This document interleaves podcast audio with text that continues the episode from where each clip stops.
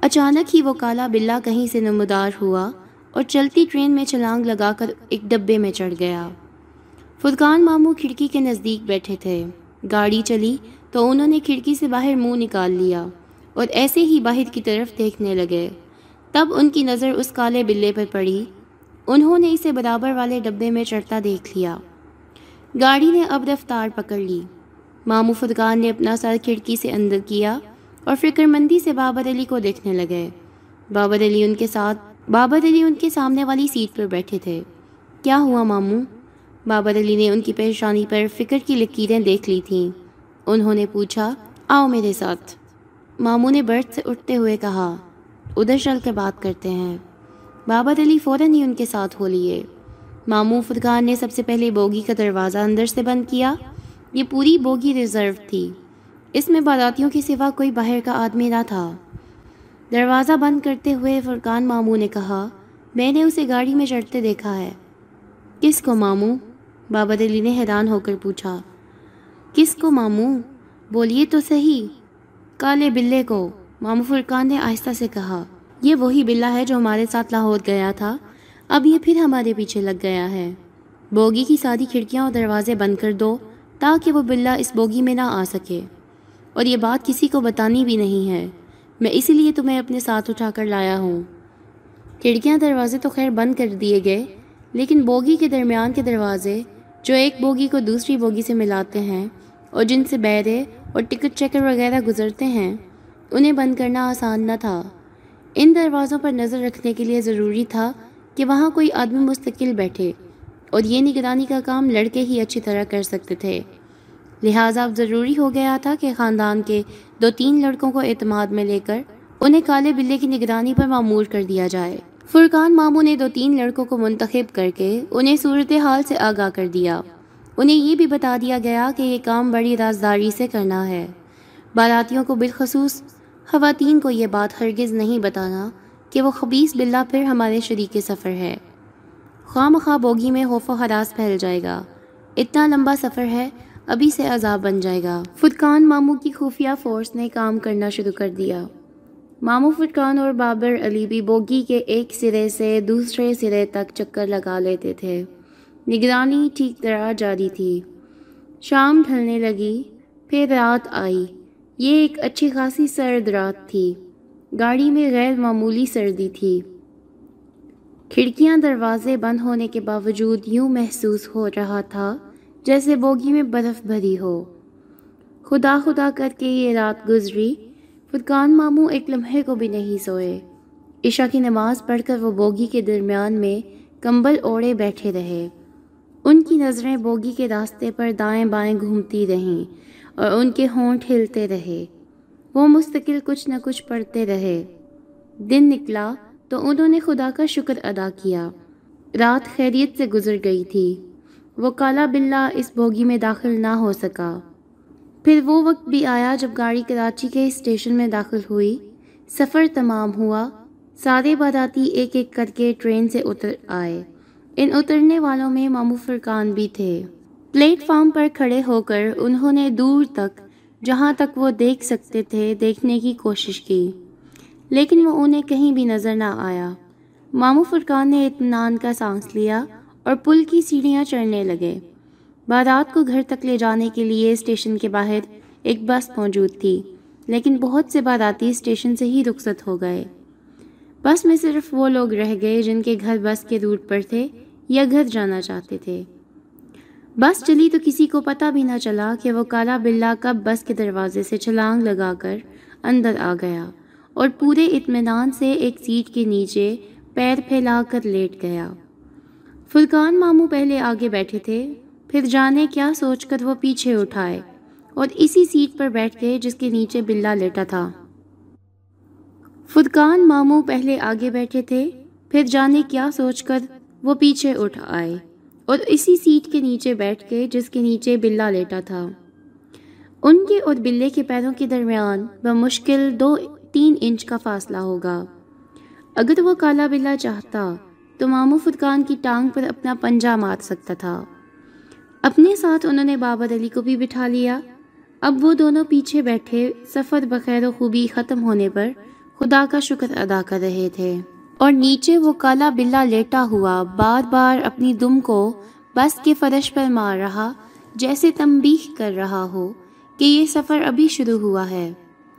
چلو، اس بلے سے جان تو چھوٹی مامو فرقان نے اطمینان کا سانس لے کر کہا۔ کالے بلے نے پھر اپنی موٹی دم بس کے فرش پر ماری، جیسے کہہ رہا ہو کہ ابھی کہاں جان چھٹی، ابھی تو جان عذاب میں آنا شروع ہوگی۔ ماموں اس بلے نے واقعی جان عذاب میں ڈال دی تھی۔ پتہ نہیں کہاں سے پیچھے لگ گیا تھا۔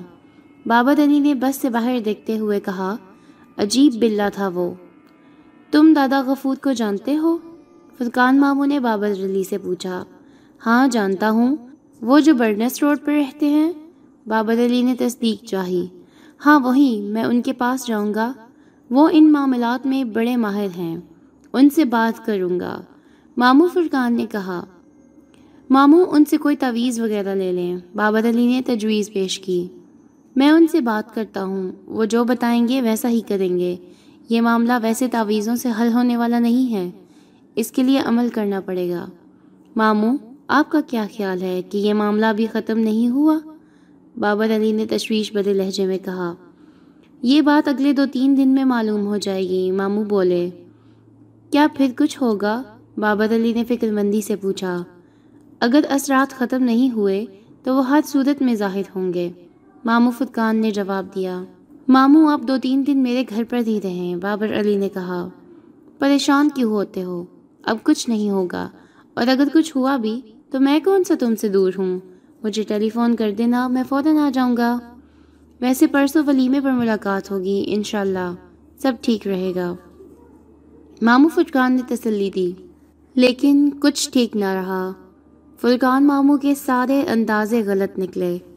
ان کا خیال تھا کہ کالے بلے سے نجات مل گئی ہے، لیکن ایسا نہ ہوا۔ ماموں فرقان تو حسن اسکوائر پر اتر گئے۔ انہیں عزیز آباد جانا تھا۔ بابر علی نے انہیں وہاں اترنے سے منع بھی کیا کہ گھر چلیں، وہاں سے آپ کو گاڑی کے ذریعے گھر بھجوا دوں گا۔ لیکن ماموں فرقان نہ مانے کہ خواہ مخواہ زحمت ہوگی۔ وہ بس سے اتر گئے اور ٹیکسی پکڑ کر گھر پہنچ گئے۔ ماموں فرقان کے اترتے ہی کالے بلے نے پورے اطمینان سے پاؤں پھیلا لیے، جیسے فرقان ماموں کے اترنے سے اسے سکون ملا ہو۔ بابر علی کی رہائش گاہ گلشن میں تھی۔ بس جب گلشن پہنچی تو اس میں بہت کم باراتی رہ گئے تھے۔ زیادہ تر گھر کے افراد تھے یا وہ مہمان جو حیدرآباد ٹھٹھا سے آئے ہوئے تھے۔ بس خالی ہونے کے بعد کالے بلے نے بھی سیٹ کے نیچے سے اپنا منہ نکالا، گردن گھما کر ادھر ادھر دیکھا۔ بس میں کوئی نہ تھا۔ وہ پورے اطمینان سے مہمان خصوصی کی طرح شان سے نیچے اترا اور گھر کے گیٹ سے اندر داخل ہو گیا۔ شادی کی پہلی رات تو اس کالے بلے کی نظر ہو گئی۔ دوسری رات ٹرین میں گزری اور آج تیسری رات تھی۔ اکبر ذہنی طور پر بہت الجھا ہوا تھا۔ ان عجیب و غریب واقعات نے اس کے اعصاب شکستہ کر دیے۔ اوپر سے سفر کی تکان تھی۔ گھر پہنچ کر اکبر نے تیز گرم پانی کا شاور لیا، ایک خواب آور گولی کھائی، چائے پی اور اپنے کمرے میں جا کر لیٹ گیا۔ اس نے راستہ کو ہدایت کر دی کہ شام ہونے سے پہلے اسے کوئی نہ اٹھائے۔ اپنے بیڈ پر لیٹ کر اسے ایک طرح کی آسودگی کا احساس ہوا۔ تھکا ہوا تو وہ تھا ہی۔ اوپر سے نیند کی گولی کا نشہ۔ جلد ہی اس کی آنکھیں بند ہونے لگیں۔ اس نے لحاف اپنے اوپر کھینچا اور کروٹ لے کر سو گیا۔ جانے وہ کتنی دیر سویا ہوگا کہ اچانک اس کی کسی آواز سے آنکھ کھل گئی۔ کمرے میں اندھیرا پھیلا ہوا تھا۔ اس کا مطلب تھا کہ شام ہو چکی ہے۔ کوئی زور زور سے دروازہ بجا رہا تھا۔ اکبر نے سوچا، وہ اندر سے دروازہ بند کر کے تو نہیں سویا، پھر یہ کون اس بےحودگی سے دروازہ پیٹ رہا ہے؟ اندر کیوں نہیں آ جاتا؟ وہ لحاف پھینک کر غصے سے اٹھا کہ دیکھے تو صحیح کون ہے دروازے پہ۔ ابھی وہ دروازے کی طرف بڑھا ہی تھا کہ دروازہ آہستہ آہستہ کھلنا شروع ہوا۔ ارے بھائی، آ جاؤ، کون ہے؟ اکبر نے ذرا غصے سے کہا۔ پورا دروازہ کھل گیا لیکن وہاں کوئی نہ تھا۔ اکبر کو اور غصہ آیا۔ کہ ایک تو دروازہ پیٹ کر اسے اٹھا دیا اور اب مزید اس کے ساتھ مذاق کیا جا رہا ہے۔ وہ تیزی سے آگے بڑھا تاکہ دیکھ سکے کہ باہر کون ہے۔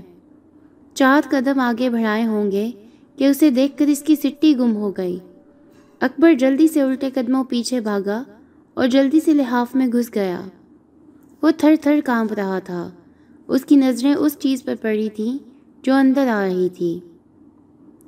وہ کوئی بڑی ہیبت ناک شے تھی۔ اس کی لمبائی کوئی دو فٹ رہی ہوگی اور ایک فٹ کے پاؤں ہوں گے اور ان پاؤں کے اوپر سر تھا، اس کا دھڑ نہیں تھا۔ نہ ہاتھ تھے، نہ چادر، نہ ہاتھ تھے۔ سر چادر سے ڈھکا ہوا تھا اور اس میں سے ایک ہیبت ناک چہرہ جھلک رہا تھا۔ اس عجیب الخلقت چیز کو دیکھ کر اکبر کی چیخ گلے میں پھنس گئی۔ وہ لاکھ چیخنا چاہ رہا تھا، لیکن چیخ تھی کہ گلے سے نکلتی ہی نہ تھی۔ اور عجیب الخلقت چیز اپنے پاؤں پر اچھلتی ہوئی اس کی طرف بڑھ رہی تھی۔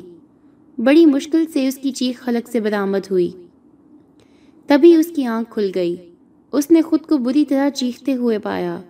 وہ پسینے میں شرابور ہو رہا تھا۔ اس کا خلق خشک تھا اور جسم ہولے ہولے کانپ رہا تھا۔ کمرے میں اندھیرا نہ تھا، کسی نے اندر آ کر لائٹ جلا دی۔ اس کا مطلب تھا کہ مغرب کا وقت گزر چکا تھا۔ کمرے میں روشنی دیکھ کر اسے کچھ اطمینان ہوا۔ اس نے گردن گھما کر چاروں طرف کمرے میں دیکھا۔ وہاں کوئی ایسی چیز نہ تھی جس سے وہ خوف زدہ ہو جاتا۔ اس کا مطلب ہے اس نے جو کچھ دیکھا، خواب میں دیکھا تھا۔ لیکن جانے کیوں؟ اسے ایسا محسوس ہوا کہ اس نے جو کچھ دیکھا، خواب نہ تھا، بلکہ اپنی جاگتی آنکھوں سے دیکھا تھا۔ اب وہ اٹھ کر بیٹھ گیا اور ابھی باتھ روم جانے کی سوچ ہی رہا تھا کہ راشتہ کمرے میں داخل ہوئی۔ اٹھ گئے آپ، شکر ہے۔ راشتہ نے مسکراتے ہوئے کہا، آپ کے دوست آئے ہیں، ادھر ہی بھیج دوں؟ ڈرائنگ روم تو اس وقت خالی نہیں ہے۔ ہاں ادھر ہی بھیج دو۔ اکبر نے بیڈ سے اٹھتے ہوئے کہا، میں ذرا منہ ہاتھ دھو لوں، پھر چائے بھیج دینا۔ جی اچھا۔ راشتہ یہ کہہ کر کمرے سے نکل گئی۔ تھوڑی دیر کے بعد اکبر کے دوست افاق اور گلزاد کمرے میں داخل ہوئے۔ اکبر ابھی باتھ روم میں تھا۔ انہوں نے ایک کالے بلے کو اکبر کے بیڈ کے نیچے سے نکلتے دیکھا۔ کالے بلے کی سرخ سرخ آنکھیں اور بڑا قد دیکھ کر وہ دونوں سہم گئے۔ کالے بلے نے ایک نظر دونوں کو دیکھا اور ٹہلتا ہوا کمرے سے نکل گیا۔ یار، یہ کس قسم کا بلا تھا؟ آفاق نے گلزار سے کہا اتنے میں اکبر تولیے سے منہ پونچھتا باتھ روم سے باہر آ گیا۔ اس نے آفاق کی بات سن لی تھی۔ وہ گھبرا کر بولا، آفاق، تم کس بلے کی بات کر رہے ہو؟ بھائی، ایک کالا بلا تمہارے بیڈ کے نیچے سے نکل کر ابھی باہر گیا ہے۔ آفاق نے کہا، یاد وہ عجیب قسم کا بلا تھا، ڈراؤنا اور اتنا لمبا چوڑا بلا میں نے آج تک نہیں دیکھا۔ کالے بلے کا ذکر سن کر اکبر کے پسینے چھوٹ گئے۔ اس نے جلدی سے باہر نکل کر ادھر ادھر دیکھا، لیکن وہ کالا بلا کہیں نظر نہ آیا۔ اکبر واپس کمرے میں آیا اور خاموشی سے بیڈ پر بیٹھ گیا۔ کیا ہوا بھائی؟ تو کیوں اتنی خاموشی سے بیٹھ گیا؟ گلزار نے اسے چھیڑا۔ ہاں بھائی، سنا، کچھ رات کا فسانہ۔ آفاق نے گرہ لگائی۔ اکبر کے یہ دونوں دوست بارات میں نہیں گئے تھے۔ انہیں کچھ معلوم نہ تھا کہ اکبر کے ساتھ کیا بیتی ہے۔ وہ قریت قریت کر اس سے رات کا فسانہ پوچھتے رہے اور وہ ہنس ہنس کر انہیں ٹالتا رہا۔ وہ کیا بتاتا کہ اس کے ساتھ کیا گزری ہے۔ اکبر کپڑے پہن کر اپنے دوستوں کو لے کر باہر نکل گیا۔ کافی دیر کے بعد وہ گھر واپس آیا۔ پھر اس نے کھانا کھایا اور کھانا کھا کر اپنے ایک اور دوست سے ملنے چلا گیا۔ وہاں سے کوئی ساڑھے گیارہ بجے کے قریب واپسی ہوئی۔ گھر واپس آیا تو گھر والے اس کے منتظر تھے۔ کچھ دیر کے بعد اسے نیلم کے کمرے میں پہنچا دیا گیا۔ وہ کمرے میں داخل ہوا تو دیوار پر لگی گھڑی نے بارہ گھنٹے بجائے۔ اکبر نے پہلے بارہ بجاتی گھڑی اور پھر نیلم کو دیکھا۔ نیلم نے اسے مسکرا کر دیکھا اور پھر اپنی نظریں نیچی کر لیں۔ جب وہ قریب آیا تو نیلم نے اپنا سر بھی جھکا لیا۔ اکبر بیڈ پر بیٹھا۔ اس نے اپنے ہاتھ سے اس کا چہرہ اٹھایا۔ اور قریب ہونے لگا، لیکن قربت اس کے نصیب میں نہ تھی۔ وہ اچانک چیخ اٹھا، نیلم، میری آنکھیں۔ جب اکبر نے گھبرا کر کہا، نیلم، میری آنکھیں اور یہ کہہ کر اس نے اپنی آنکھوں کو ڈھک لیا، تو نیلم کا دل دھک سے رہ گیا۔ اسے ٹھنڈا پسینہ سا آ گیا۔ ہاتھ پاؤں میں جان نہ رہی۔ اس نے تڑپ کر پوچھا، ہائے اکبر، تمہیں کیا ہوا؟ اکبر کچھ نہ بولا۔ وہ اپنے ہاتھوں سے اپنی آنکھیں مل رہا تھا۔ تب نیلم نے اس کا ہاتھ پکڑ لیا اور اس سے کہا، اکبر، ہاتھ تو ہٹائیں۔ اکبر نے اپنے ہاتھوں پر نیلم کی نرم ملائم ریشم سی انگلیوں کا لمس محسوس کیا۔ چند ثانیہ کو اسے سکون ملا۔ اس نے اپنا ہاتھ آنکھوں سے ہٹا لیا۔ آنکھیں کھول کر نیلم کی طرف دیکھنا چاہا، لیکن دیکھ نہ سکا۔ جیسے ہی اس نے آنکھیں کھولیں، شدت کی تکلیف ہوئی۔ اس نے فوراً آنکھیں پھر سے بند کر لیں۔ اکبر خدا کے لیے اپنی آنکھیں کھولیں، مجھے دیکھیں۔ نیلم نے اس کا ذرا سا ہاتھ دبا کر کہا، کوئی اور وقت ہوتا تو اکبر نیلم کے اس جملے پر قربان ہو جاتا۔ اسے اس طرح دیکھتا کہ پھر اسے دید کی حسرت نہ رہتی، لیکن اس وقت تو وہ بڑی مشکل میں تھا۔ اس نے پھر تھوڑی سی آنکھیں کھولنا چاہیں، لیکن آنکھوں کے چراغ جل نہ سکے۔ روشنی کے باوجود ہر طرف دھند سی چھائی تھی۔ نیلم آنکھیں نہیں کھل رہیں۔ اکبر نے ایک قدب کے عالم میں کہا، ہوا کیا ہے؟ نیلم نے فکر مندی سے پوچھا، آنکھوں میں شدید مرچیں لگ رہی ہیں۔ ابھی تو آپ ٹھیک تھے؟ ہاں ابھی تو میں ٹھیک تھا، اکبر نے کہا۔ پھر یہ مرچیں کہاں سے آ گئیں؟ نیلم نے پوچھا۔ بس مجھے اچانک ہی یہ محسوس ہوا جیسے کسی نے مٹھی بھر کر پسی ہوئی مرچیں میری آنکھوں میں جھونکتی ہوں۔ اس قدر شدید تکلیف ہے کہ بتا نہیں سکتا۔ اکبر کے چہرے پر شدید قدب کے آثار تھے۔ آپ باتھ روم میں جا کر آنکھیں دھو لیں، نیلم نے مشورہ دیا۔ ہاں یہی کرنا پڑے گا۔ یہ کہہ کر اکبر اٹھا۔ اس کے ساتھ ہی نیلم بھی اٹھی۔ اس نے سہارا دے کر اکبر کو باتھ روم کا راستہ دکھایا۔ اکبر نے واش بیسن کے نلکے سے اچھی طرح اپنی آنکھیں دھوئیں۔ درد میں بہت معمولی سا فرق پڑا۔ اس نے کھڑے ہو کر آنکھیں دیکھیں۔ اس کی آنکھیں لال انگارہ ہو رہی تھیں۔ اس قدر سرخی تھی کہ لگتا تھا جیسے آنکھوں میں خون بھر گیا ہو، اور اتنی شدید جلن تھی جیسے کوئی اس کی آنکھوں پر بلیڈ پھیر رہا ہو۔ باتھ روم سے واپس آ کر وہ بیڈ پر لیٹ گیا۔ اسے کسی کروٹ قرار نہ تھا۔ آنکھوں پر ہاتھ رکھنے کے باوجود کمرے میں جلتی ہوئی ٹیوب لائٹ کی روشنی اس کی آنکھوں میں تیزاب بن کر ٹپک رہی تھی۔ اس نے اپنا منہ بیڈ کے گدے میں چھپا لیا۔ چین پھر بھی نہ ملا۔ کیا لائٹ بجھا دوں؟ نیلم نے اسے گدے میں منہ چھپائے دیکھ کر پوچھا، نیلم کا یہ جملہ بھی مر مٹنے والا تھا۔ اس کی آنکھوں میں مرچیں نہ بھری ہوتی تو وہ اس جملے سے لطف اٹھاتا، لیکن اس وقت تو اسے کچھ بھی اچھا نہیں لگ رہا تھا۔ اس نے سادگی سے کہا ہاں بجھا دو۔ نیلم نے لائٹ بجھا دی، لیکن اس سے بھی کوئی خاص فرق نہ پڑا۔ تکلیف اپنی جگہ جوں کی تو برقرار رہی۔ پھر نیلم نے باتھ روم کی لائٹ جلا کر دروازہ کھول دیا۔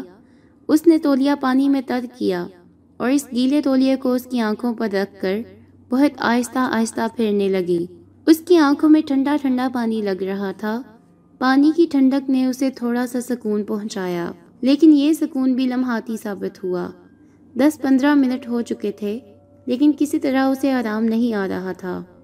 تب نیلم نے پریشان ہو کر کہا، کیا خالہ کو بلا کر لاؤں؟ نہیں، تم رہنے دو، میں خود جاتا ہوں۔ اکبر نے اٹھتے ہوئے کہا، نیلم، بہت شدید قسم کی تکلیف ہے۔ آپ جائیں جا کر کسی ڈاکٹر کو دکھائیں۔ نیلم نے مشورہ دیا۔ اکبر آنکھوں پر ہاتھ رکھے اندازے سے چلتا ہوا کمرے سے باہر آیا۔ پھر اس نے اپنے امی ابو کے کمرے میں قدم رکھا۔ ان کا دروازہ کھلا ہوا تھا۔ وہ لوگ ابھی جاگ رہے تھے۔ اکبر کو اس طرح اپنی آنکھوں پر ہاتھ رکھے آتے دیکھ کر صابرہ نے اپنا کلیجہ تھام لیا۔ یا اللہ خیر! ان کے منہ سے نکلا۔ ابو میری آنکھیں دیکھیں۔ اکبر نے کہا، کیا ہوا تمہاری آنکھوں کو؟ بابر علی لپک کر اس کی طرف بڑھے۔ انہوں نے جلدی سے اپنے بیڈ پر بٹھایا۔ صابرہ نے اکبر کا ہاتھ ہٹا کر اس کی ایک آنکھ کھول کر دیکھی۔ ارے، یہ تمہاری آنکھوں کو کیا ہوا؟ ایک دم لال انگارہ ہو رہی ہیں۔ امی، بس اچانک ہی ایسا ہوا۔ مجھے یوں لگا جیسے کسی نے ڈھیر ساری پسی ہوئی مرچیں میری آنکھوں میں جھونک دی ہوں۔ اپنی آنکھیں دھو لو بابر علی نے کہا۔ ابو بہت اچھی طرح دھولی ہیں۔ گیلے تولیے سے بھی مسلسل رگڑی ہیں، لیکن کوئی فرق نہیں پڑا۔ اکبر نے اپنی آنکھوں پر ہاتھ رکھتے ہوئے کہا۔ سنیں، صابرہ بابر علی سے مخاطب ہوئیں۔ اسے اسپتال لے جائیں۔ اچھا ٹھیک ہے۔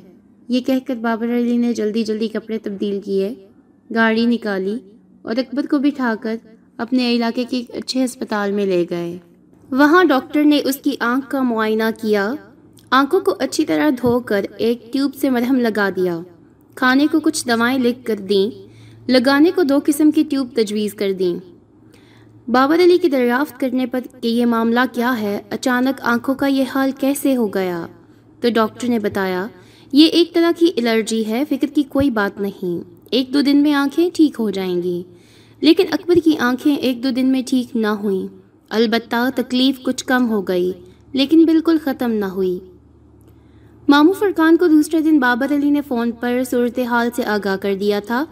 مامو فرقان اکبر کی آنکھوں کی تکلیف کے بارے میں سن کر فکر مند ہو گئے۔ انہوں نے پوچھا، کسی آنکھوں کے اسپیشلسٹ کو دکھاؤ، ہو سکتا ہے اس ڈاکٹر کی رائے صحیح ہو؟ واقعی اس کی آنکھوں میں الرجی ہو گئی ہو، لیکن اسپیشلسٹ کو دکھاؤ ضرور تاکہ تسلی ہو جائے۔ ماموں میں نے شام کو ایک بڑے ڈاکٹر سے وقت لیا ہے، اسے لے کر جاؤں گا۔ تم اکبر کو ڈاکٹر کو دکھاؤ، میں رات کو ادھر آؤں گا مامو فرقان نے کہا۔ دکان سے اٹھ کر پہلے میں دادا غفور کی طرف جاؤں گا، ان سے ذرا بات کر کے دیکھتا ہوں کہ وہ کیا کہتے ہیں۔ اچھا ماموں، ٹھیک ہے، میں رات کو آپ کا انتظار کروں گا۔ یہ کہہ کر بابر علی نے ریسیور رکھ دیا۔ بابر علی کے ریسیور رکھنے کے بعد بھی مامو فرقان چند لمحوں تک ریسیور اپنے ہاتھ میں تھامے رہے۔ ان کی پیشانی پہ سلوٹیں ابھر آئی تھیں۔ پھر انہوں نے گہرا سانس لے کر ریسیور زور سے کریڈل پر رکھ دیا۔ شام کو جلدی اپنی دکان سے اٹھے تاکہ دادا غفور سے بات کر کے وہ گلشن پہنچ سکیں۔ پھر گلشن سے انہیں اپنے گھر واپس بھی آنا تھا۔ لیاقت آباد کی مارکیٹ میں مامو فرقان کی کپڑے کی بہت بڑی دکان تھی اور خوب چلتی تھی۔ لیاقت آباد سے ٹیکسی پکڑ کر وہ برنس روڈ پر دادا غفور کے پاس پہنچے۔ دادا غفور مامو فرقان کے دور کے رشتہ داروں میں سے تھے، لیکن ان سے دادا غفور کے تعلقات بہت قریبی تھے۔ مامو فرقان کو جب بھی فرصت ہوتی تو وہ ان سے ملنے ضرور آ جاتے۔ دادا غفور بھی مامو فرقان کو بہت پسند کرتے تھے۔ وہ اگر کبھی ملاقات کو نہ آتے تو دادا غفور انہیں اپنے بیٹے سے فون کروا کر بلوا لیا کرتے۔ دادا غفور کی عمر بہتر سال سے کم نہ ہوگی، لیکن ان کی آنکھیں بالکل ٹھیک تھیں۔ وہ چشمہ نہیں لگاتے تھے اور اڑتے کبوتر کو دیکھ کر بتا دیا کرتے تھے کہ یہ کس نسل کا کبوتر ہے۔ ان کی سماعت بھی بالکل ٹھیک تھی، صرف قدموں کی چاپ سے بندے کو پہچان لیا کرتے تھے۔ البتہ ہاتھوں میں حفیف سا ریشہ تھا، تھوڑی بہت گردن بھی ہلنے لگتی تھی۔ دبلے پتلے تھے، رنگ گورا چٹا تھا، جوانی میں سرخی مائل رہا ہوگا۔ اب تھوڑا سا زردی مائل ہو گیا۔ سفید ریشمی داڑھی، گہری سیاہ آنکھیں مسکراتے ہونٹ، کڑک دار آواز، وہ ایک باروب شخصیت کے مالک تھے۔ مامو فرقان دادا غفور کے فلیٹ پر پہنچے تو وہ دسترخوان پر بیٹھ چکے تھے۔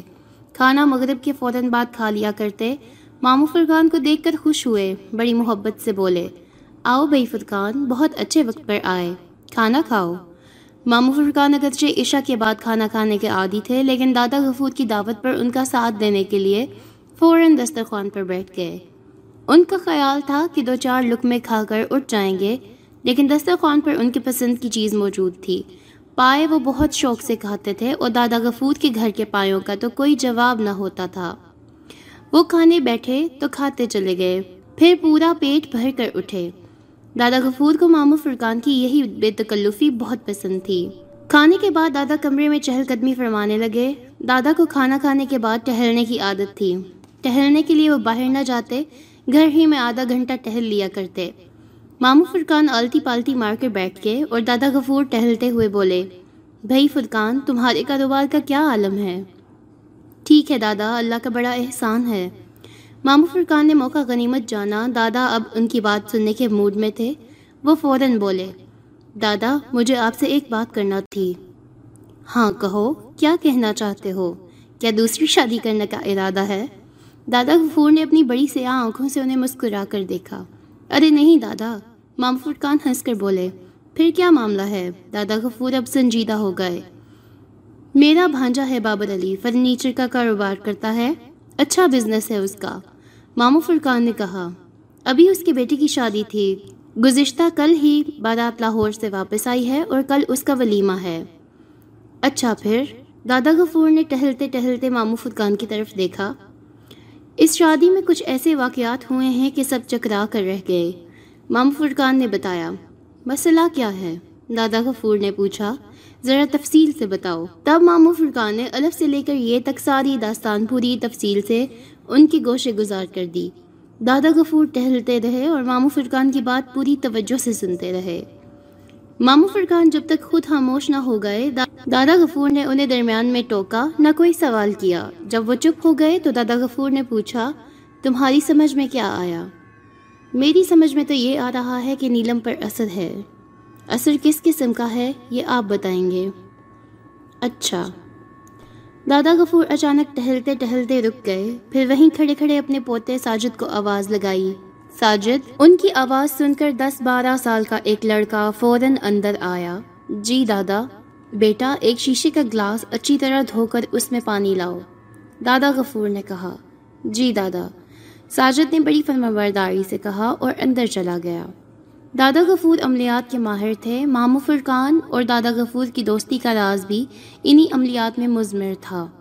وہ دونوں اکٹھا بیٹھتے تو نہ جانے کب کب کے قصے چھڑ جاتے۔ دادا غفور اپنے پیر کے قصے سناتے، جن کے یہاں جنوں کے بچے قرآن شریف پڑھنے آتے تھے۔ حاضرات کا علم، دادا غفور نے انہی سے سیکھا تھا۔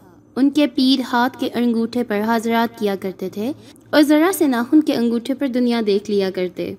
دادا غفور اس علم کو پانی سے بھرے گلاس پر کیا کرتے تھے۔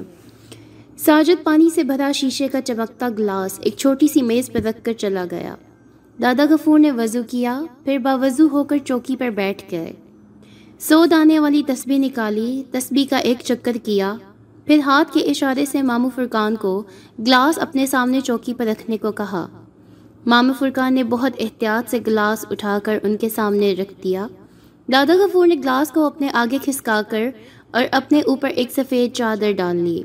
چادر انہوں نے اس طرح اپنے اوپر ڈالی تھی کہ وہ بالکل ڈھک گئے تھے۔ مامو فرقان پورے اطمینان سے بیٹھے، ان کو دیکھتے رہے۔ وہ اس عمل کو بارہا اپنے سامنے ہوتے دیکھتے رہے تھے۔ ہاں کوئی نیا آدمی ہوتا تو بڑا حیران پریشان ہوتا۔ ہو سکتا ہے کہ وہ ڈر کے کمرے سے بھاگ بھی جاتا۔ چادر سے اب کوئی آواز نہیں آ رہی تھی، لیکن مامو فرقان کو معلوم تھا کہ وہ کچھ پڑھ رہے ہیں۔ وہ ان کا سر ہلتے دیکھ رہے تھے۔ کمرے کا دروازہ بند تھا، گھر والوں کو منع کر دیا گیا تھا کہ کوئی دروازہ نہ کھٹکھٹائے۔ پھر اچانک انہوں نے چادر الٹ دی۔ ایسی سخت سردی میں بھی ان کی پیشانی پر پانی کے قطرے چمک رہے تھے۔ مامو فرقان کی نظر جب پانی کے گلاس پر پڑی تو وہ ایک لمحے کو سہم کر رہ گئے۔ پانی کا رنگ سرخ ہو چکا تھا۔ ایسا لگ رہا تھا جیسے گلاس میں تازہ تازہ خون بھرا ہو۔ یہ کیا دادا؟ مامو فرقان نے پریشان ہو کر کہا۔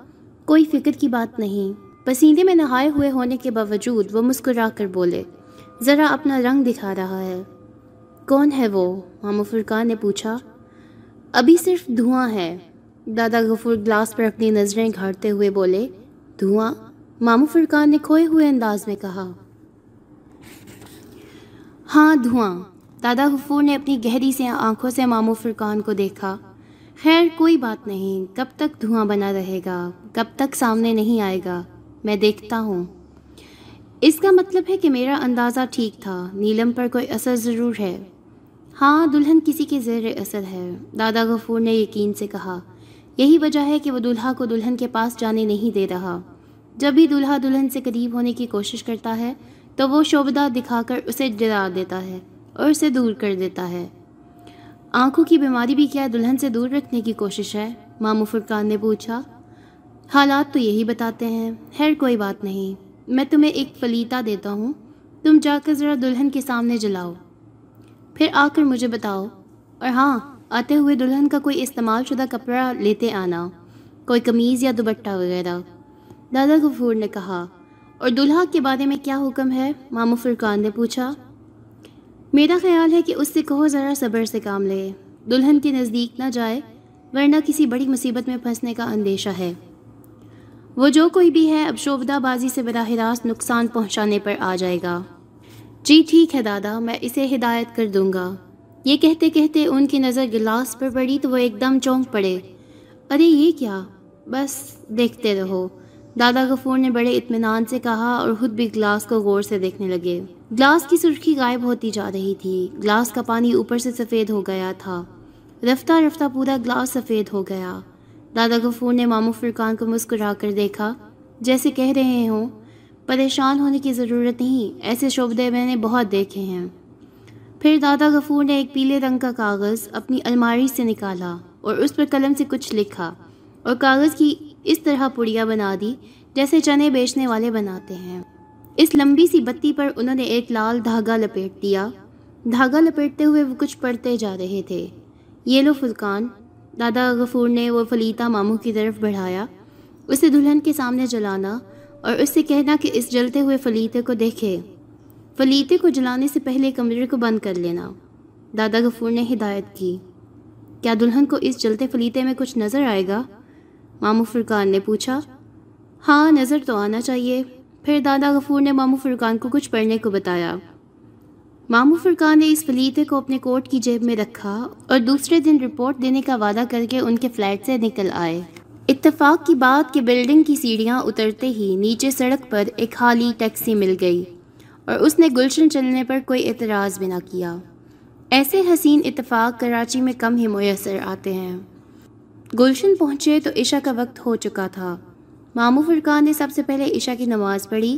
نماز سے فارغ ہوئے تو بابر علی نے کہا، مامو کھانا میز پر لگ چکا ہے، آپ کا انتظار ہے۔ بھائی، میں دادا غفور کے ہاں سے کھانا کھا کر آ رہا ہوں۔ تم لوگ کھاؤ، مجھے ابھی کچھ پڑھنا ہے۔ اچھا مامو، ٹھیک ہے۔ یہ کہہ کر بابر علی کمرے سے نکل گئے۔ مامو فرقان عشاء کی نماز کے بعد جو پڑھتے تھے، وہ تو انہوں نے پڑھا ہی۔ ساتھ ہی وہ بھی پڑھا جو دادا غفور نے بتایا تھا۔ ادھر مامو فرقان اپنے پڑھنے پڑھانے سے فارغ ہوئے۔ ادھر وہ لوگ کھانا کھا کر کمرے میں آ گئے۔ بابر اور ساورا کو دیکھ کر مامو فرقان نے پوچھا، اکبر کہاں ہے؟ وہ کمرے میں ہے، آنکھیں بند کیے لیٹا ہے۔ ساورا نے کہا، ذرا بلاؤ اسے۔ مامو فرقان نے کہا اچھا میں بلاتی ہوں۔ سابرا اٹھتے ہوئے بولیں دادا غفور سے آپ کی کوئی بات ہوئی؟ بابر علی نے سابرا کے جانے کے بعد پوچھا ہاں بڑی تفصیل سے ہوئی ہے۔ معاملہ بڑا سنگین ہے۔ مامو فرقان نے جواب دیا، کیا مطلب؟ بابر علی فکر مند ہو گئے۔ مطلب یہ کہ نیلم پر اثر ہے۔ مامو فرقان نے وضاحت کی۔ اتنے میں کمرے میں اکبر داخل ہوا۔ اس نے آنکھوں پر تاریخ شیشوں کا چشمہ لگایا ہوا تھا۔ اس نے مامو فرقان کو دیکھ کر سلام کیا اور ایک صوفے پر خاموشی سے بیٹھ گیا۔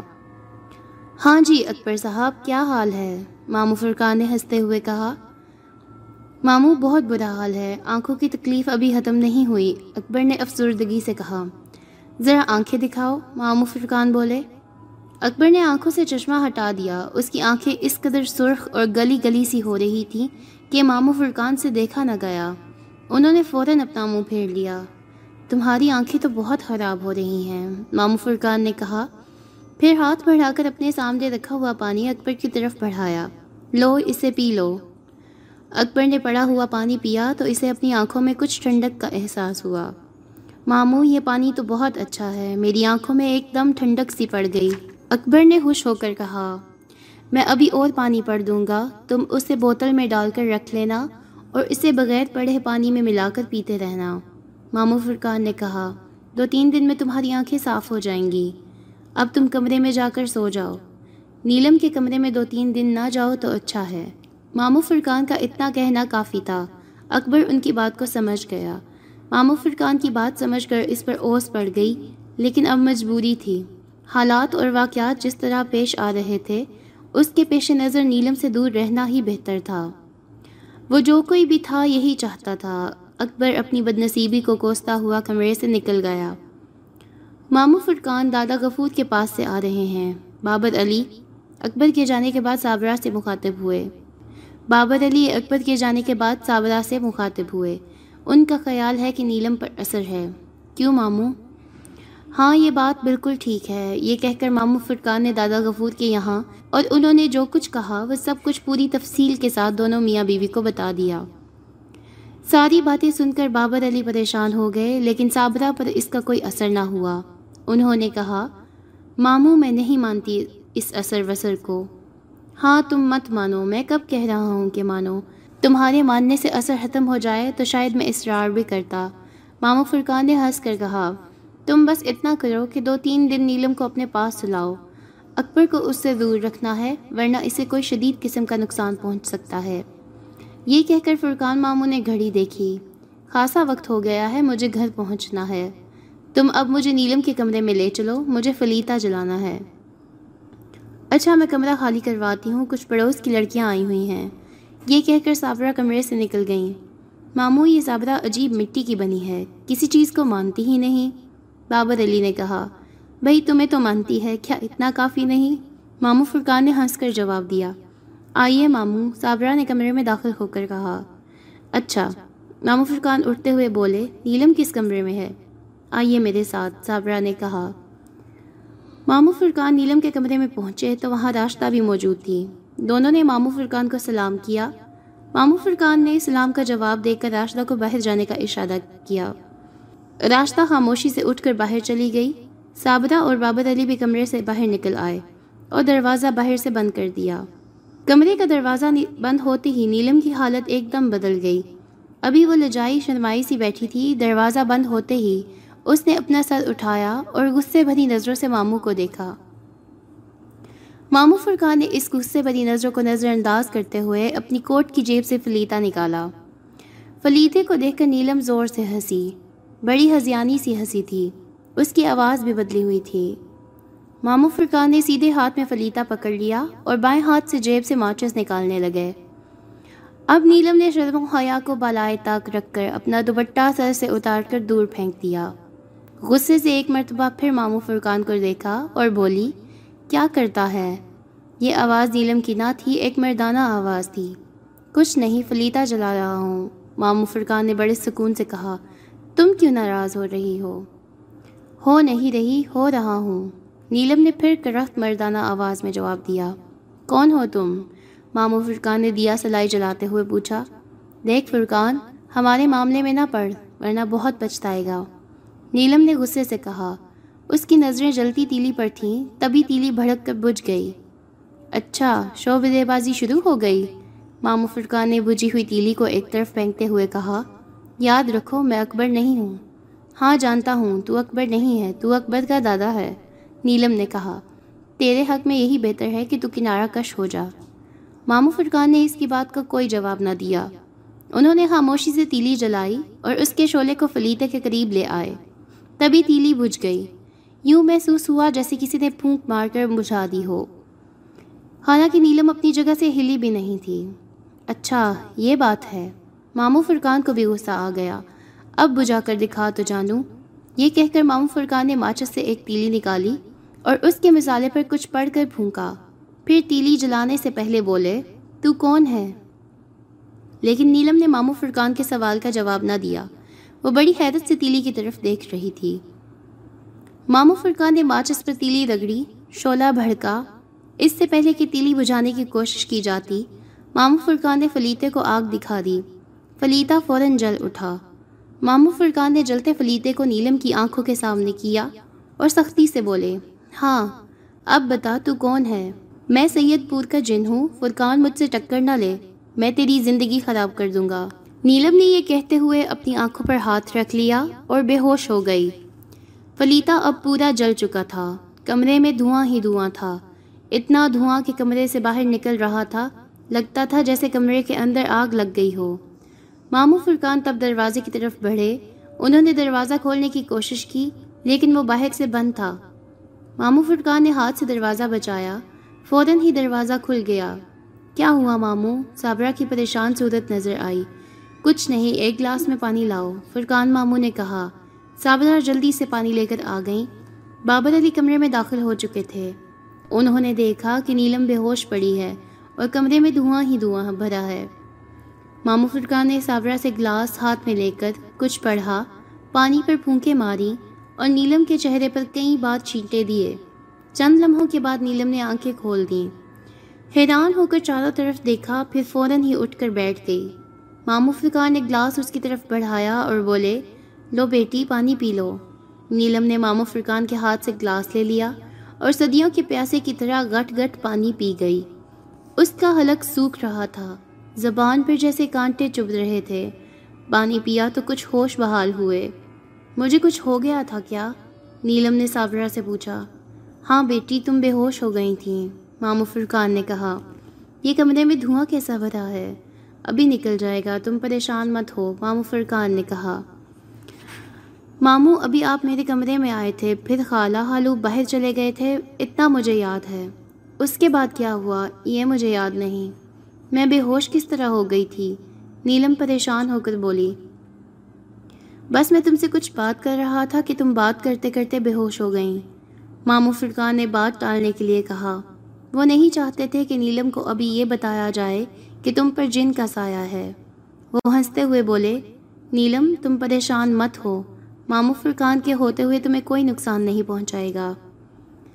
پھر انہوں نے نیلم کے کمرے سے باہر آ کر بابر، صابرہ اور اکبر کے سامنے بند کمرے کی رداد سنائی۔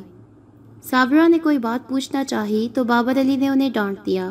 صابرہ، پلیز، اب کوئی الٹی سیدھی بات نہ کرنا، معاملہ بہت سنگین ہو گیا ہے۔ صابرہ نے یہ سن کر خاموشی احتیاط کر لی۔ جو کچھ انہوں نے فرقان ماموں کے منہ سے سنا تھا، اس پر انہیں یقین کرنے کو جی نہیں چاہ رہا تھا۔ لیکن حالات ایسے تھے کہ یقین کرنے کے سوا کوئی چارہ نہ تھا۔ مامو فرقان تھوڑی دیر وہاں ٹھہرے۔ انہوں نے نیلم کا استعمال شدہ دوپٹہ لیا اور کل ولیمے میں ملاقات کا وعدہ کر کے گھر سے نکلنا چاہا تو بابر علی نے انہیں روکا۔ ٹھہرے ماموں، میں آپ کو چھوڑ آتا ہوں۔ راستہ ذرا گاڑی کی چابی لانا۔ ماموں فرقان نے منع بھی کیا کہ وہ آرام سے چلے جائیں گے، کوئی ٹیکسی لے کر۔ لیکن بابر علی نہ مانے۔ وہ انہیں ان کے گھر تک چھوڑ کر گئے۔ دوسرے دن وہ شام ولیمے میں شرکت سے پہلے دادا غفور کے یہاں پہنچے۔ انہوں نے دادا غفور کو نیلم کا دوپٹہ دیا اور فلیتا جلانے سے پہلے اور جلانے کے بعد جو کچھ نیلم سے گفتگو ہوئی، وہ دادا غفور کے گوشے گزار کر دی۔ دادا غفور نے فتقان ماموں کی ایک ایک بات غور سے سنی۔ میرا خیال تھا کہ وہ بکنے میں کچھ وقت لے گا، لیکن وہ تو فلیتا ہی دیکھ کر بک اٹھا۔ دادا غفور نے مامو فرقان کی آنکھوں میں دیکھتے ہوئے کہا، تو وہ سید پور کا جن ہے؟ نام نہیں بتایا اس نے؟ نہیں مامو فرقان نے کہا۔ نام پوچھنے سے پہلے ہی وہ نیلم کا جسم چھوڑ گیا تھا۔ فرقان، کچھ کرنا پڑے گا بھائی۔ دادا غفور نے فکر مند ہو کر کہا، نہیں تو وہ لڑکی کو تباہ کر کے رکھ دے گا۔ تم نے دولہا کو تو دور رہنے کی ہدایت کر دی تھی۔ جی دادا، فرقان ماموں نے جواب دیا، زندگی لڑکی کی ہی نہیں، لڑکے کی بھی تباہ ہوگی۔ اچھا تم یوں کرو، نیلم کا دوپٹہ چھوڑ جاؤ۔ میں ذرا اثرات کی گہرائی کا اندازہ کر لوں۔ پھر کچھ کریں گے۔ ہمیں بہرحال دولہا دلہن کو اس خبیص سے نجات دلانا ہوگی۔ ٹھیک ہے، پھر میں کل آؤں گا۔ مامو فرقان نے اٹھتے ہوئے کہا، سنو، وہ دلہا دلہن کے نام کیا ہیں؟ دادا غفور نے پوچھا۔ دلہن کا نام نیلم ہے اور دلہا کا نام اکبر۔ مامو فرقان نے بتایا۔ اور نیلم کی ماں کا کیا نام ہے؟ دادا غفور نے پھر پوچھا۔ واجدہ۔ اکبر کی والدہ کا نام کیا ہے؟ دادا غفور نے دوبارہ پوچھا۔ صابرہ۔ ناموں سے تو یہ دونوں بہنیں معلوم ہوتی ہیں۔ دادا غفور نے خیال ظاہر کیا۔ جی ہاں واجدہ اور صابرہ آپس میں سگی بہنیں ہیں۔ مامو فرقان نے تصدیق کی۔ ٹھیک ہے، اب تم جاؤ، پھر کل ملاقات ہوگی۔ دادا غفور نے انہیں جانے کی اجازت دے دی۔ مامو فرقان جب دادا غفور کے فلیٹ سے نیچے اتر رہے تھے، تو سیڑھی پر ان کا توازن بگڑا۔ انہیں ایسا محسوس ہوا جیسے کسی نے پیچھے سے انہیں دھکا دیا ہو۔ سیڑھیوں پر زیادہ روشنی نہ تھی۔ انہوں نے فوراً دیوار کا سہارا لیا اور پیچھے مڑ کر دیکھا، مگر وہاں کوئی نہ تھا۔ مامو فرقان نے اسے اپنا وہم سمجھ کر محتاط طریقے سے سیڑھیاں اترنے لگے۔ ٹیکسی میں بیٹھ کر اچانک انہیں دلدار بٹ یاد آ گیا۔ دلدار بٹ نے انہیں جو کچھ بتایا تھا، اس کا تذکرہ انہوں نے ابھی کسی سے نہیں کیا۔ خیال آیا کہ دادا غفور کو بتا دینا چاہیے تھا۔ خیر، کوئی بات نہیں، کل ان کو اس حقیقت سے آگاہ کر دیا جائے گا۔ ولیمہ راشد منہاس روڈ پر بنے بہت سے شادی حالوں میں سے ایک میں تھا۔ فدقان ماموں نے گھڑی دیکھی اور اندازہ لگایا کہ ابھی یہ لوگ شادی حال نہیں پہنچے ہوں گے۔ لہٰذا انہوں نے سوچا کہ گھر پر ہی چلا جائے۔ گھر پہنچے تو فرقان ماموں کو معلوم ہوا کہ لاہور سے بھی مہمان پہنچ چکے ہیں۔ اب یہ وقت تھا کہ وہ تمام حقائق سے بابر علی کو آگاہ کر دیں۔ مامو فرقان بابر علی کو گھر سے باہر لے آئے اور بولے، مجھے تنہائی میں تم سے کچھ بات کرنا تھی۔ جی مامو فرمائے، اس وقت یہاں میرے اور آپ کے سوا کوئی نہیں۔ بابر علی نے دائیں بائیں دیکھتے ہوئے کہا، لاہور میں جب میں صبح کی سیر کو نکلا تو مجھے ایک شخص ملا تھا۔ وہ خود کو فیاض کا پڑوسی کہتا تھا اور نام اس کا دلدار بٹ تھا۔ اس نے نیلم کے بارے میں ایک عجیب انکشاف کیا۔ مامو فرقان نے بتایا، وہ کیا مامو بابر علی نے فکر مند ہو کر پوچھا۔ اس نے کہا تھا کہ نیلم واجدہ اور فیاض حسین کی سگی بیٹی نہیں ہے۔ مامو فرقان نے انکشاف کیا اور یہ انکشاف کسی بم کے دھماکے سے کم نہ تھا۔ یہ انکشاف اتنا حیرت میں ڈالنے والا تھا کہ بابر علی چکرا کر رہ گئے۔ نہیں ماموں، یہ کیسے ہو سکتا ہے؟ انہوں نے کہا کیوں نہیں ہو سکتا؟ اس دنیا میں سب کچھ ممکن ہے۔ مامو فرقان نے جواب دیا۔ گویا آپ کو دلداد بٹ کی بات کا یقین ہے؟ بابر علی نے کہا۔ مامو ذرا سوچے تو، واجدہ صابرہ کی سگی بہن ہے۔ وہ اپنی بہن کی آنکھوں میں کس طرح دھول جھونک سکتی ہے؟ ہو سکتا ہے واجدہ سے اس مسئلے پر کبھی پوچھا ہی نہ گیا ہو۔ میرا مطلب ہے کہ آج خود یہ سوچ لیا ہو کہ نیلم واجدہ کی ہی بیٹی ہے۔ نہیں ماموں ہم نے از خود نہیں سوچا۔ خود یہ قیاس کر کے بیٹھ نہیں گئے کہ نیلم واجدہ کی سگی بیٹھی ہوگی۔ کہ نیلم واجدہ کی سگی بیٹی ہوگی۔ بلکہ مجھے اچھی طرح یاد ہے کہ نیلم مری میں پیدا ہوئی تھی۔ ڈاکٹر نے واجدہ کو ہدایت کی تھی کہ وہ کسی صحت افزا مقام پر رہے۔ ڈاکٹر کی ہدایت کے پیش نظر ہی واجدہ مری چلی گئی اور نیلم وہاں پیدا ہوئی۔ مری سے واپسی پر اس کا ہاتھ آیا تھا، جس میں نیلم کے بخیر و عافیت پیدا ہونے کا ذکر تھا۔ اب آپ کہہ رہے ہیں کہ نیلم واجدہ کی بیٹی ہی نہیں ہے، میں اس بات کو کس طرح مان لوں؟ ماننے کو تو میرا بھی دل نہیں چاہ رہا تھا۔ میں نے بھی اس معاملے میں اس سے بہت بحث کی تھی کہ ایسا کیسے ممکن ہے۔ تب اس نے بتایا کہ وہ نیلم کی اصل ماں کو جانتا ہے اور اگر مجبوری نہ ہوتی تو وہ مجھے اس کی اصل ماں سے ملوا دیتا۔ فرقان ماموں نے بتایا، مجبوری کیا تھی؟ بابر علی نے سنجیدگی سے پوچھا، اس کی اصل ماں کا انتقال ہو چکا ہے۔ چلو جی قصہ ہی ختم ہوا۔ بابر علی نے مذاق کے انداز میں کہا، اور باپ، وہ ماں کے مرنے سے پہلے ہی اللہ کو پیارا ہو چکا ہے۔ ماموں پھر بھی آپ نے اس بدماش کی بات پر یقین کر لیا؟ ماموں یہ صرف تعلقات خراب کرنے کی کوشش ہے۔ اس کے سوا کچھ نہیں۔ ایک طرف الزام لگا دیا کہ نیلم واجدہ کی سگی بیٹی نہیں، دوسری طرف اس کے والدین کو مار دیا۔ اب کر لو، کیا کرو گے؟ کس طرح تصدیق کرو گے؟ بابر علی نے غصے سے کہا ماموں، آپ نے مجھے فوراً کیوں نہیں بتایا؟ میں ذرا اس کمینے سے تو نبٹتا۔ میں نے اس لیے نہیں بتایا کہ خواہ بخواہ بدمزگی ہوگی۔ بدمزگی تو اس صورت میں ہوتی اگر یہ بات سچی ہوتی۔ اسی وقت اگر آپ بتا دیتے تو وہ دلداد کا بچہ فوراً ایکسپوز ہو جاتا، اس کے عزائم سامنے آ جاتے۔ ساری بات کھل کر فیاض کے سامنے ہو جاتی۔ بس میں نے چاہا نہیں، ویسے اس طرح کی بات پر یقین نہ تھا مجھے۔ میں نے اسے ایک پڑوسی کی دشمنی پر محمول سمجھتے ہوئے خاموشی احتیاط کر لی۔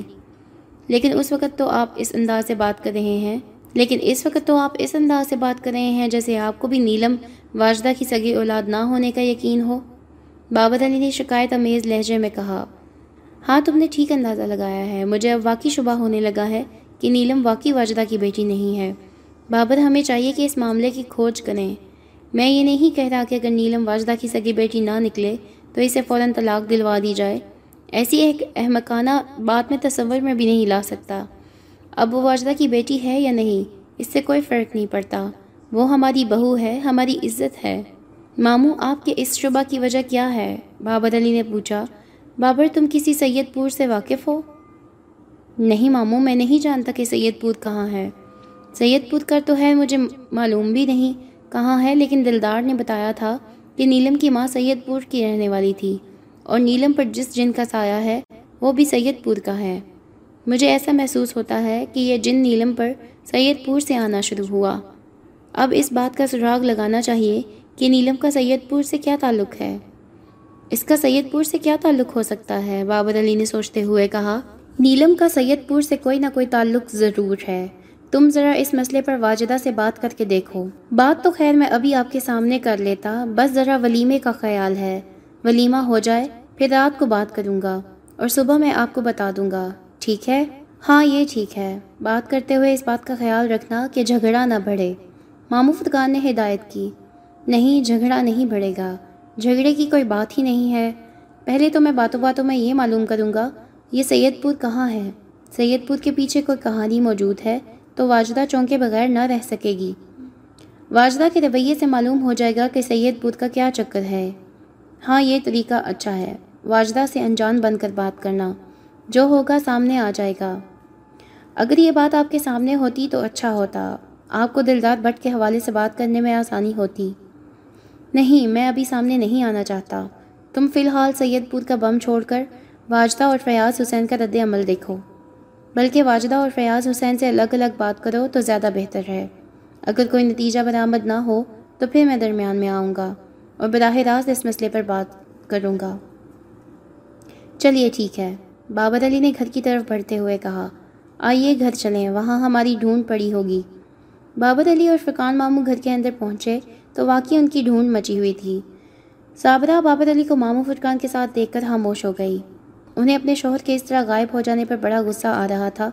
بھلا یہ بھی کوئی بات تھی کہ وہ لوگ ولیمے میں جانے کے لیے کھڑے ہیں اور وہ جناب غائب ہو گئے۔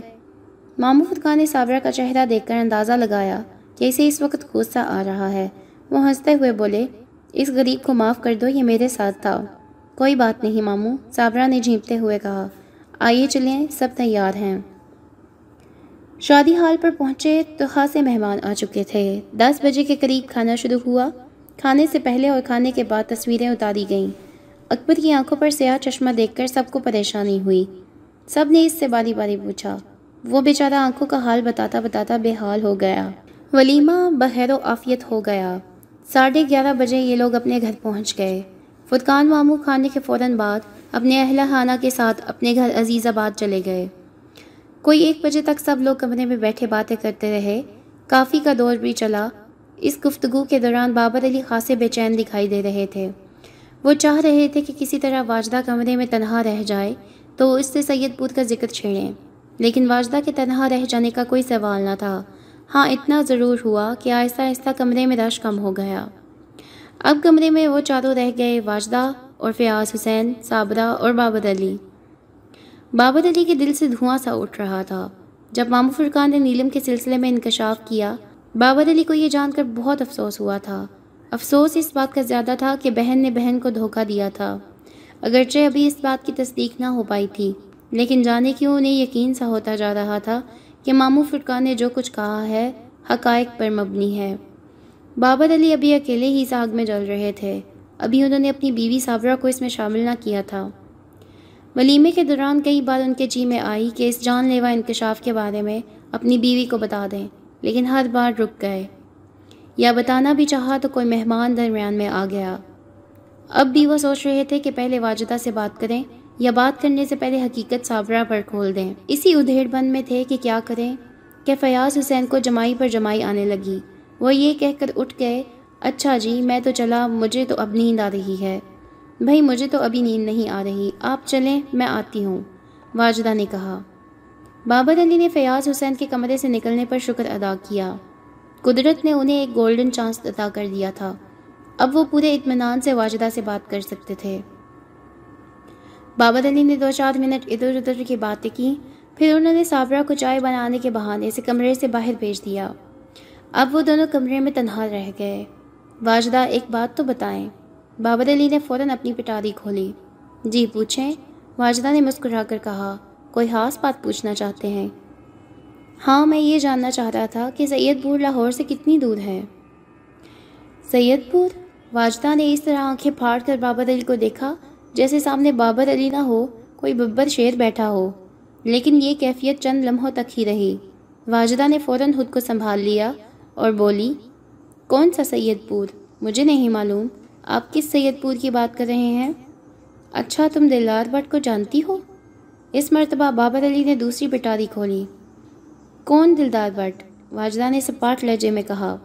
ارے، تم دلدار بٹ کو نہیں جانتی؟ بابر علی نے اب واجدہ کے چہرے کا رنگ اڑتا ہوا محسوس کیا۔ سید پور کے نام پر وہ چونکی تھی اور دلداد بٹ کے نام پر اس کی آنکھوں سے خوف چھلکنے لگا تھا۔ دال میں کچھ ضرور کالا تھا۔ لیکن بابر علی نے اپنی بے نیازی برقرار رکھتے ہوئے کہا بھائی وہ تمہارا پڑوسی نہیں ہے۔ لیکن آپ اسے کیسے جانتے ہیں؟ واجدہ نے ذرا سا پریشان ہو کر پوچھا۔ میری اس سے لاہور میں ملاقات ہوئی تھی۔ اس نے بابر علی نے جان بوجھ کر اپنا جملہ ادھورا چھوڑ دیا۔ وہ پاگل آدمی ہے۔ کئی ماہ تک پاگل خانے میں رہ چکا ہے۔ پچھلے ہی دنوں وہاں سے واپس آیا ہے۔ اس کی ذہنی حالت اب بھی ٹھیک نہیں۔ وہ لوگوں کو پکڑ کر ان سے عجیب و غریب باتیں کرتا ہے۔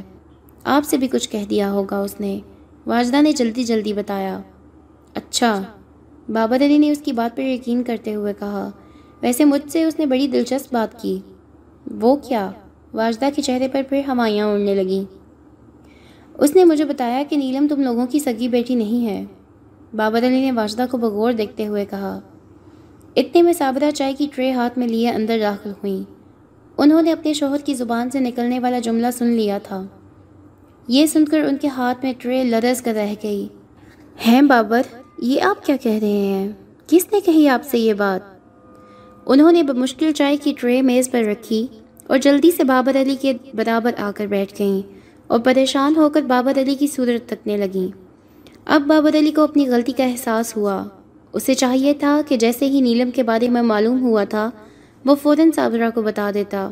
اور اگر اس مسئلے کو راز ہی رکھنا تھا، تو اس بات کا خیال رکھتا کہ صابرہ کے کانوں میں کوئی بات نہ پڑے۔ لیکن دونوں ہی باتیں نہ ہو سکی تھیں۔ نہ تو بابر علی کو صابرہ کو پہلے سے کچھ بتا سکنے کا موقع ملا اور نہ اس مسئلے کو راز رکھ سکا تھا۔ اور یہ صورتحال ایسی تھی جو اس کی بیوی صابرہ کے لیے دکھ کا باعث بن سکتی تھی اور ناراضگی کا بھی۔ تب بابر علی نے اس نازک صورتحال کو قابو میں لانے کے لیے پینترا بدلا پہلے بابر علی نے ایک زوردار مصنوعی کہہ کہا لگایا۔ صابرہ بھی پریشان ہو گئیں۔ وہ بولیں، ہائے، کیا ہو گیا آپ کو؟ بھائی صابرہ مجھے تو کچھ معلوم نہیں۔ بھائی صابرہ مجھے تو کچھ نہیں ہوا۔ بابر علی نے ہنستے ہوئے کہا، لاہور میں مجھے واجدہ کا ایک بڑوسی دلدار بٹ ملا تھا۔ اس نے نیلم کے بارے میں ایک عجیب انکشاف کیا کہ وہ ان لوگوں کی سگی بیٹی نہیں ہے۔ یہ بات میں نے تم کو نہیں بتائی تھی، اور اس لیے نہیں بتائی تھی کہ مجھے وہ آدمی کچھ اب نارمل سا لگا تھا۔ میں نے سوچا، واجدہ سے تصدیق کر کے تمہیں بتاؤں گا، تاکہ تمہارے دل میں خواہ ہاں کوئی گرا نہ پڑ جائے۔ اب میں نے واجدہ سے ذکر کیا تو اس نے بتایا کہ وہ آدمی پاگل ہے۔ اس کا کام ہی یہی ہے کہ وہ لوگوں سے اس طرح کی الٹی سیدھی باتیں کرتا ہے۔ چلو، اب بات صاف ہو گئی۔ اسی لیے کہتے ہیں کہ بدگمان ہونے سے پہلے تصدیق کر لینا چاہیے۔ بتاؤ، اگر میں اس وقت واجدہ سے اس معاملے کی تصدیق نہ کرتا تو کیسی تباہی پھیلتی؟ ہاں آپ نے بہت اچھا کیا جو مجھ سے پوچھ لیا۔ ورنہ جانے کیا ہو جاتا؟ آپ ہم لوگوں کے بارے میں کیا سوچتے؟ واجدہ نے کہا اب اس کے چہرے پر اطمینان جھلکنے لگا تھا۔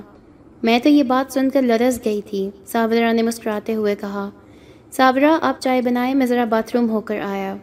بابر علی یہ کہہ کر کمرے سے باہر نکل گئے۔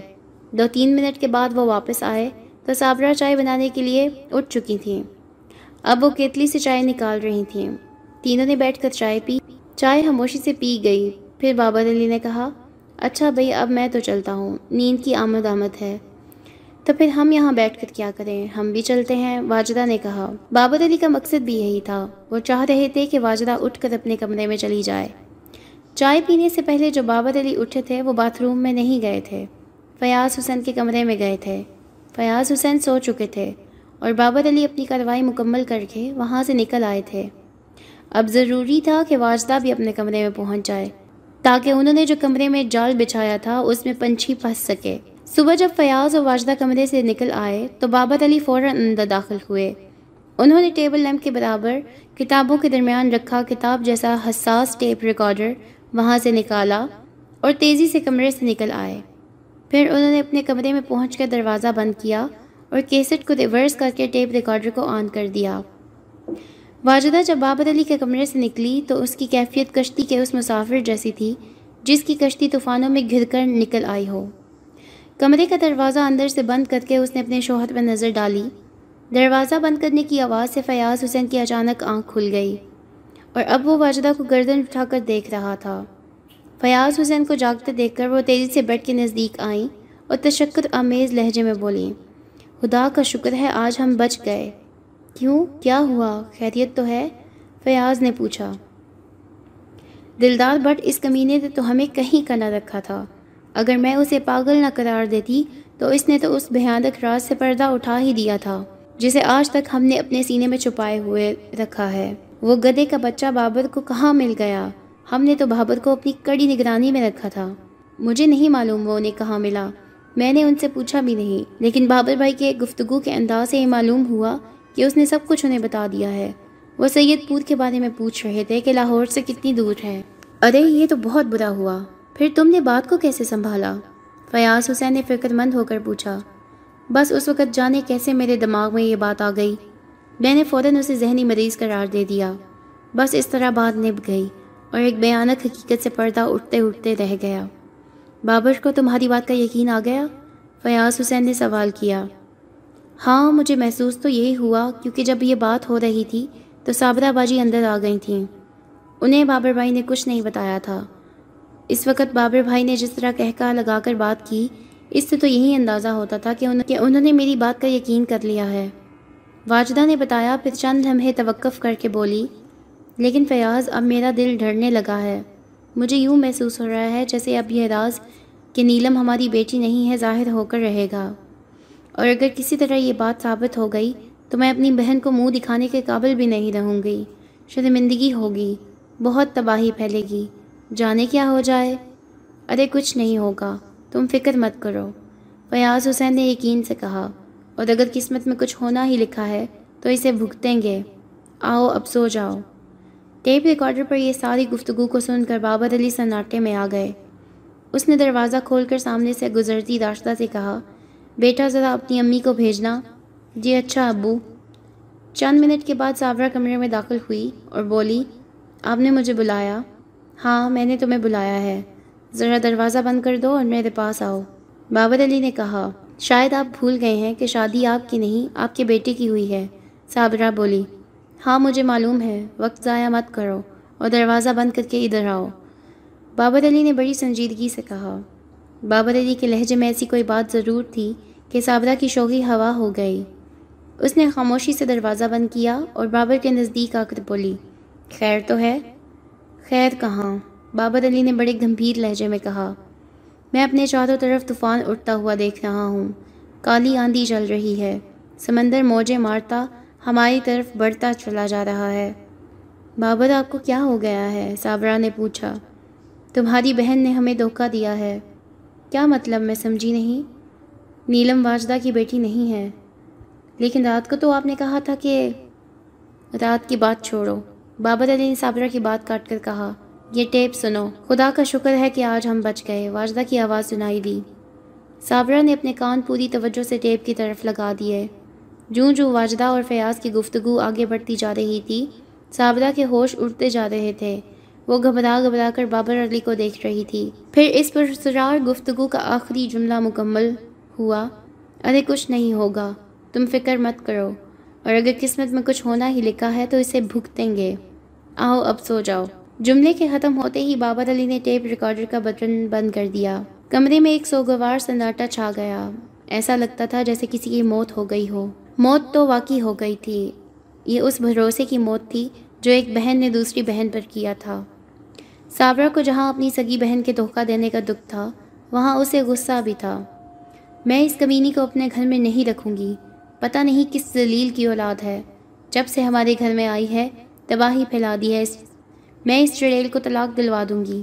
صابرہ صابرہ، بابر علی نے اسے روکتے ہوئے کہا، ذرا سبت سے کام لو۔ اس میں نیلم کا کیا قصور ہے؟ اسے طلاق دلوا کر کیوں عذاب میں مبتلا کرنا چاہتی ہو؟